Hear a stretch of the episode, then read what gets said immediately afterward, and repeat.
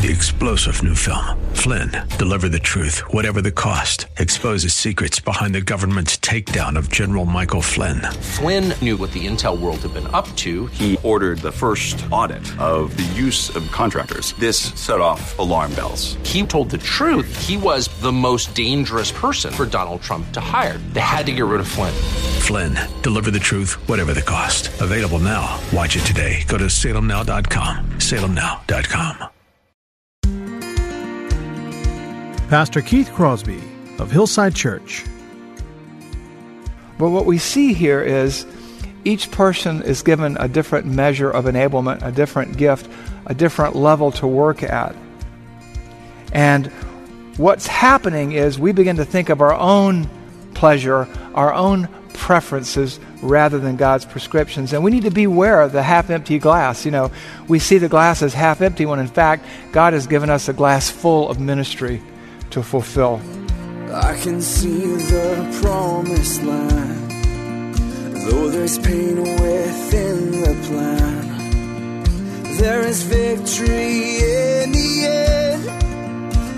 Your love is my battle cry, the answer for all my life. Every giant will fall, the mountains will move, every chain of the past you've broken into. All the fear of the lies, we're singing the truth that nothing is impossible with you. Oh.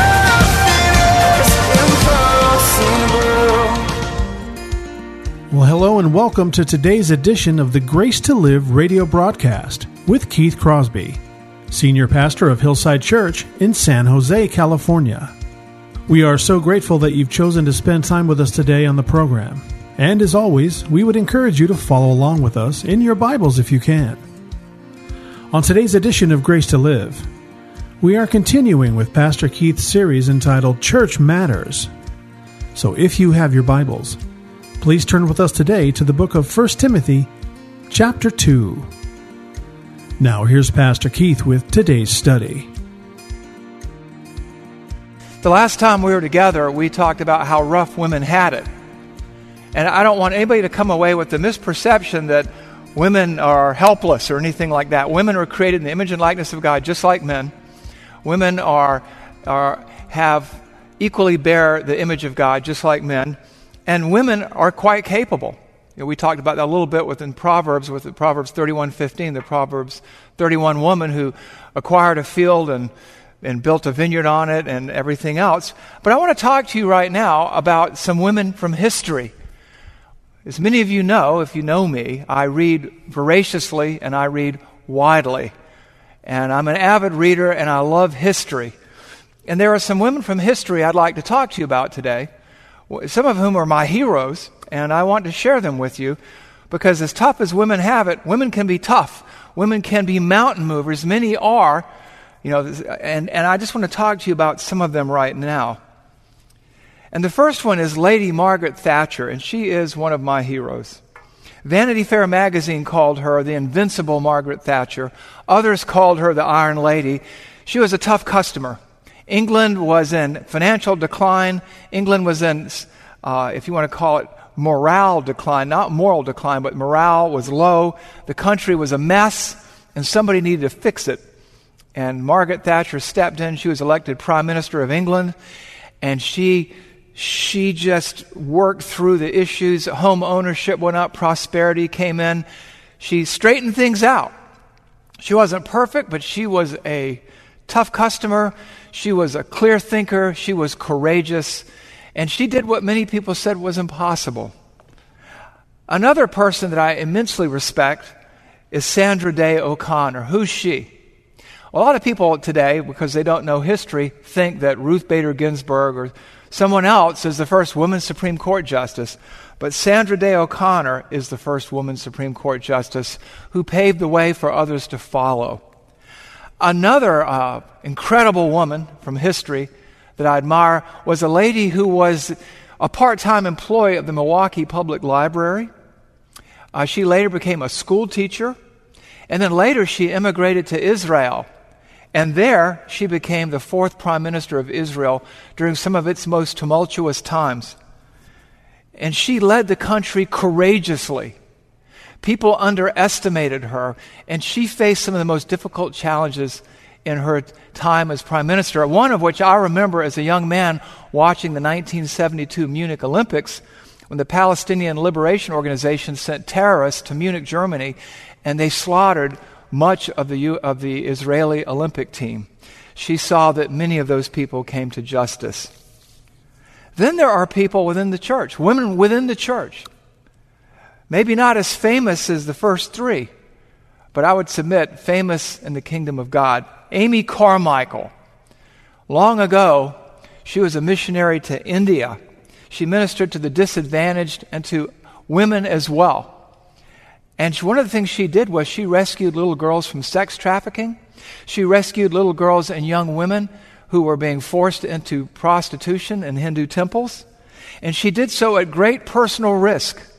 And she commanded no armies, but she was a dedicated servant of Christ who did whatever she could to help those who were in distress. Less famous than her is Ann Judson. Who is she? She was the wife of Adoniram Judson, missionary to Burma modern day Myanmar. What did she do? You know, she wasn't as famous. She had a quiet strength, a quiet and determined courage. And when her husband and other missionaries were arrested and imprisoned, they were being they were starving because the prisons there in Burma weren't like the prisons today where you get three square meals a day.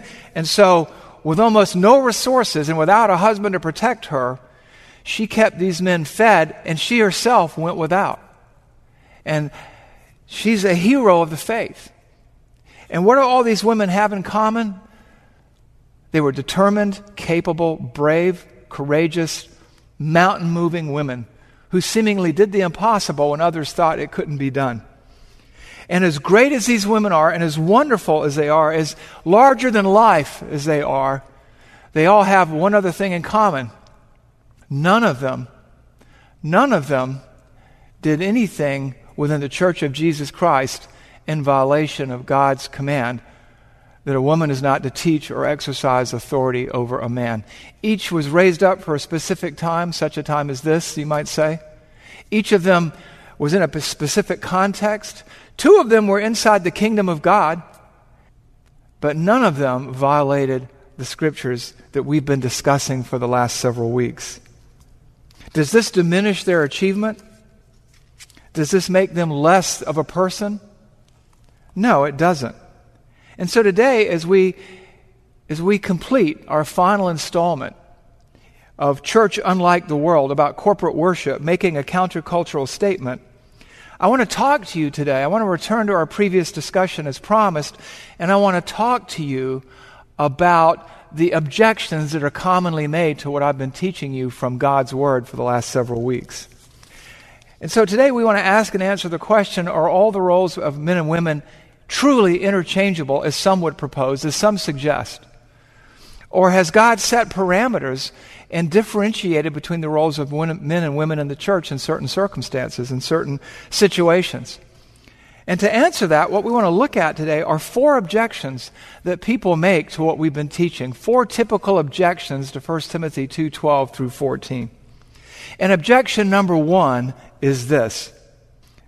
Objection number 1 is this. Spiritual gifts are given without restriction to be used any which way we can. Any which way a woman would.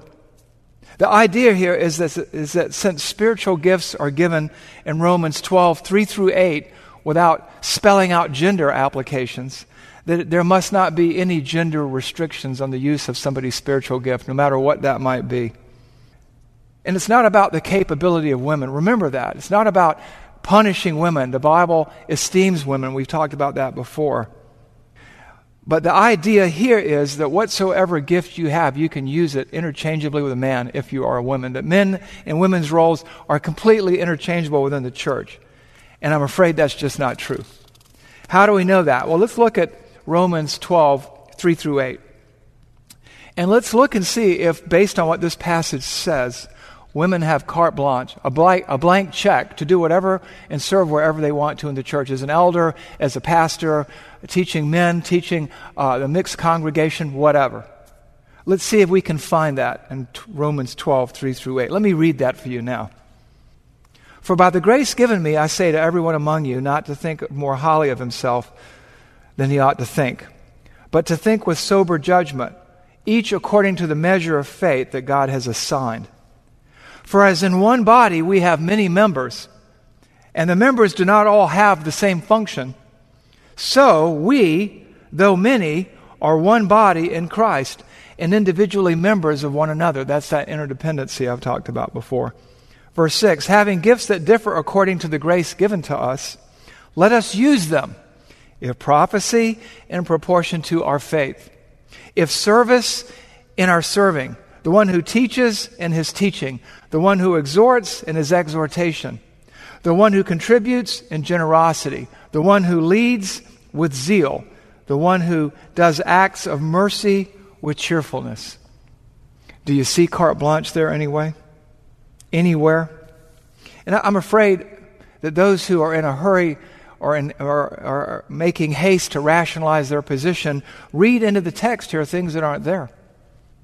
And they, in so doing, they make kind of a severe logical leap and say, well, just because it says that we can't do it must mean that we can do it. And that's probably not an assumption you want to make. Why? Because we've already looked at all the text already. You see, what they're doing is reading the text instead of reading from the text about that we're to use our gifts to the best way that we can according to God's will. They're reading into the text that I can use that gift any which way I choose. And we already see in the text that God sort of calls the shots. He gives each person a measure of faith as He intends, as He assigns.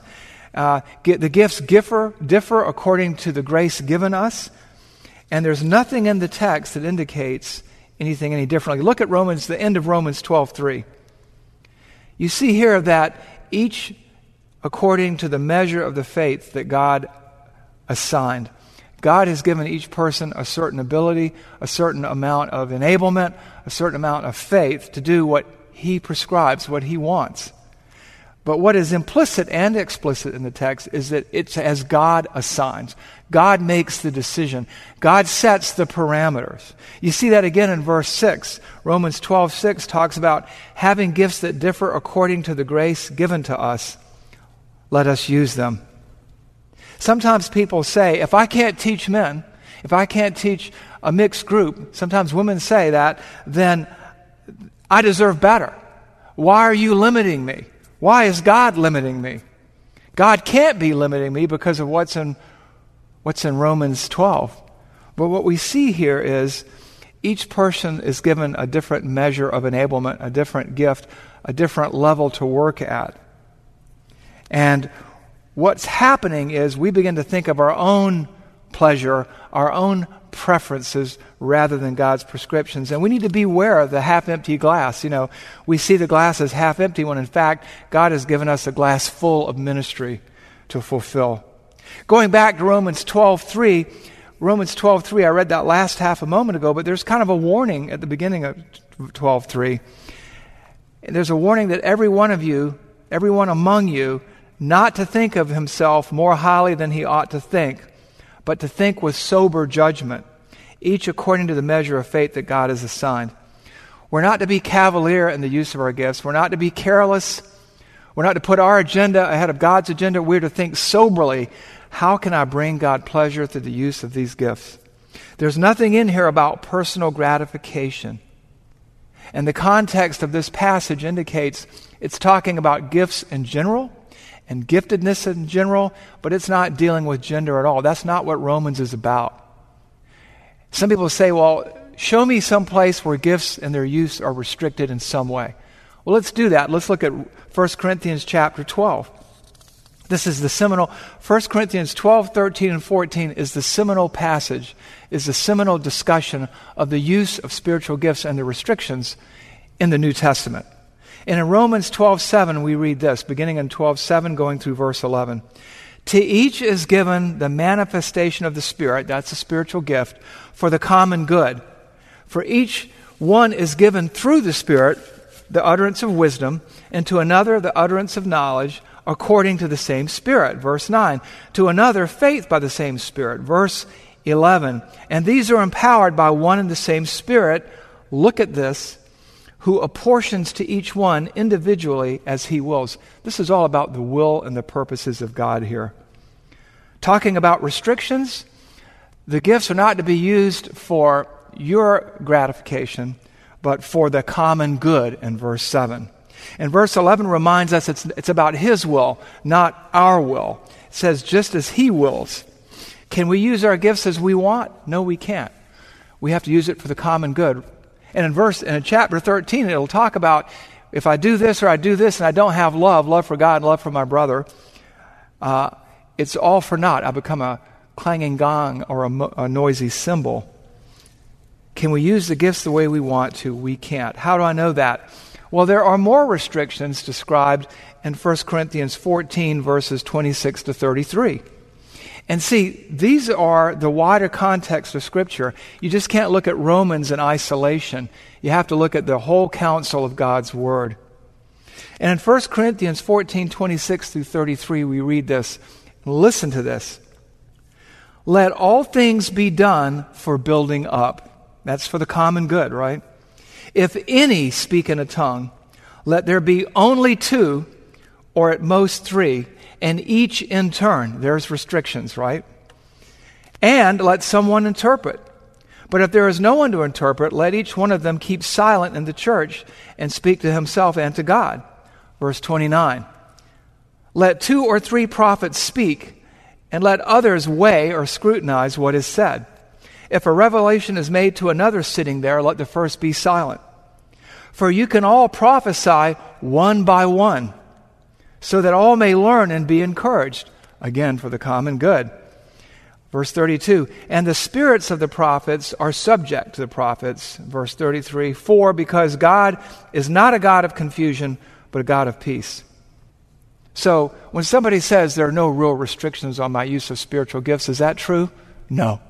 We even see here they have to be used for the common good or the building up even in, in, in, the church at Ephesus, the, uh, excuse me, the church at Corinth, the unruly and raucous church, where people were out of line with the use of their gifts and using them willy nilly, we see the Spirit of God speaking through the Apostle Paul to restrict, to establish parameters and boundaries for the use of gifts.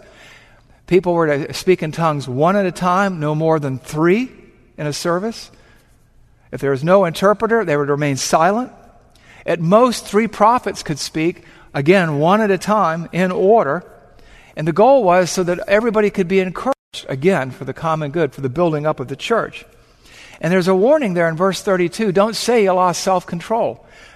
And the spirits of the prophets are subject to the prophets. And it explains why. Verse 33 For God is not a God of confusion, but a God of peace. We never lose self control. We never get carried away. The spirits of the prophets are subject to the prophets because of the character of God. There has to be order in the church. People are to function with self restraint, as it talks about in 1 Timothy 2. Self control. They're not to be ostentatious, they're not to be boisterous. They are to exercise self restraint and self control, as it talks about in verse 32, because of God's character. These are similar restrictions that are found in the pastoral epistles. There are parameters set, there are roles established. And we can't say that all roles are interchangeable. Look at 1 Timothy 3 1 through 2 with me, and we'll also look at Titus 1 uh, verses 6 and 9. 1 Timothy 3 verses 1 and 2. This saying is trustworthy. If anyone aspires to the office of overseer, he desires a noble task. Therefore, an overseer must be above reproach, the husband of one wife, sober minded, self controlled, respectable, hospitable, able to teach. What do we see? Well, this area is limited to men. There's a restriction there. This area of leadership, this area of teaching. You see it again in Titus 1 6 and 9. So it's not just limited to Ephesus, it includes Crete, which is where Titus was. Verse 6 If anyone is above reproach, the husband of one wife, and his children are believers and not open to the charge of debauchery or insubordination. Verse 9 He must hold the He must hold firm to the trustworthy word as taught so that he may be able to give instruction in sound doctrine and also to, refute, to rebuke those who contradict. These are clear restrictions. Nobody could do just what they wanted to. There were qualifications, there were parameters established. Like what? Well, let's look at 1 Timothy 2 12 and 13. I do not permit a woman to teach or to exercise authority over a man, rather, she is to remain quiet. For Adam was formed first, then Eve. Some people, what is that saying? It's saying that women can't teach men, that they can't exercise spiritual authority over men. And it gives a reason that we talked about last week and the week before, but the creation order, the primacy of the firstborn. Adam was created first, then Eve. We even looked to that and saw that confirmed last week in 1 Corinthians 11. This is a universal principle. And nothing in Romans 12 gets around this, cancels this. In fact, going back to uh, 1 Corinthians 14 33 to 40, we see this is in Corinth, which was in Greece. We saw that it's in Crete, which is where Titus was, and it's it's in Ephesus with Timothy. But let's look at 1 Corinthians 14 33 to 40. As in all the churches of the saints, the women should keep silent in the churches, for they are not permitted to speak. For it is shameful for a woman to speak in church. If anyone thinks he is a prophet or spiritual, he should acknowledge the things that I am writing you are a command of the Lord. If anyone does not recognize this, he is not recognized.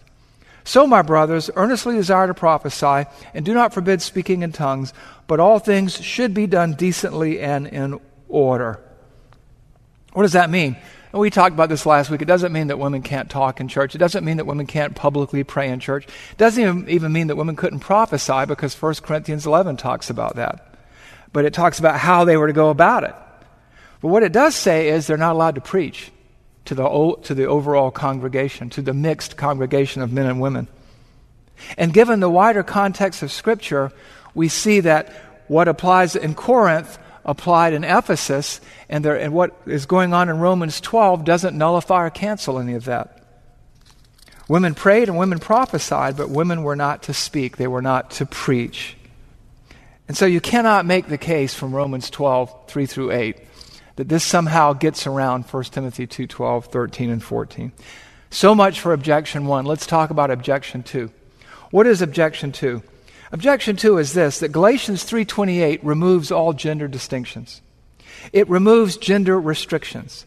What does Galatians 3:28 say? There is neither Jew nor Greek. There is neither slave nor free. There is no male and female. You are all one in Christ. Oh, okay. But what does that mean? And what's the context of that passage? What is the flow of thought in that passage? What is the Apostle Paul, who wrote that, talking about? Well, that's the key here because people can pull passages out of context all day long and make them appear to say almost what they want them to say or what they wish they said. And I'm not trying to be harsh or hard. I know this is hard for some of you to hear. You've heard me say this before. It's not what a church is taught that often hurts it, it's what people forget to teach or neglect to teach. And when you look at Galatians chapter 3, you see that it has nothing to do with the roles of men and women in the church. Galatians is about somebody teaching a different gospel to the churches in Galatia. And Galatians 3 makes that very clear. And it, it informs, it clarifies the context of Galatians 3.28. Let me show you what I mean here. Let's start at the top. Galatians 3.1. Let's watch the flow of the discourse and the context of Galatians 3.28. O foolish Galatians, who has bewitched you?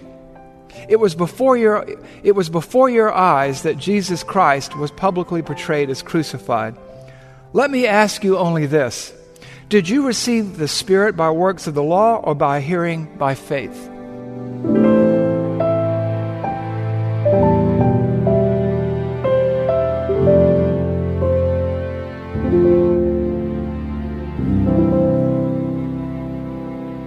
Pastor Keith Crosby with today's Grace to Live radio broadcast.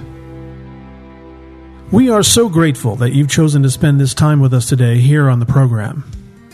And if you have questions about today's show, or if you'd like to hear more messages from Pastor Keith, then I would encourage you to visit our website, hillsidechurch.org. There you can listen to past sermons and other content from Pastor Keith just by clicking the Sermon Archive tab. And you can also find links to Pastor Keith's blog, as well as the Out of My Mind podcast. The website is also a great place to connect with us here at Hillside. You can find information on our service times, ministry opportunities, and of course, you can browse our calendar of upcoming events. Again, all this and much, much more can be found by visiting our website, hillsidechurch.org. Well, we hope that you'll join us again next time on Grace to Live. But until then, I'm your host, Kevin Reeves, and on behalf of Pastor Keith and everyone here at Hillside Church, it is our prayer that the Lord will richly bless you, and thanks for listening.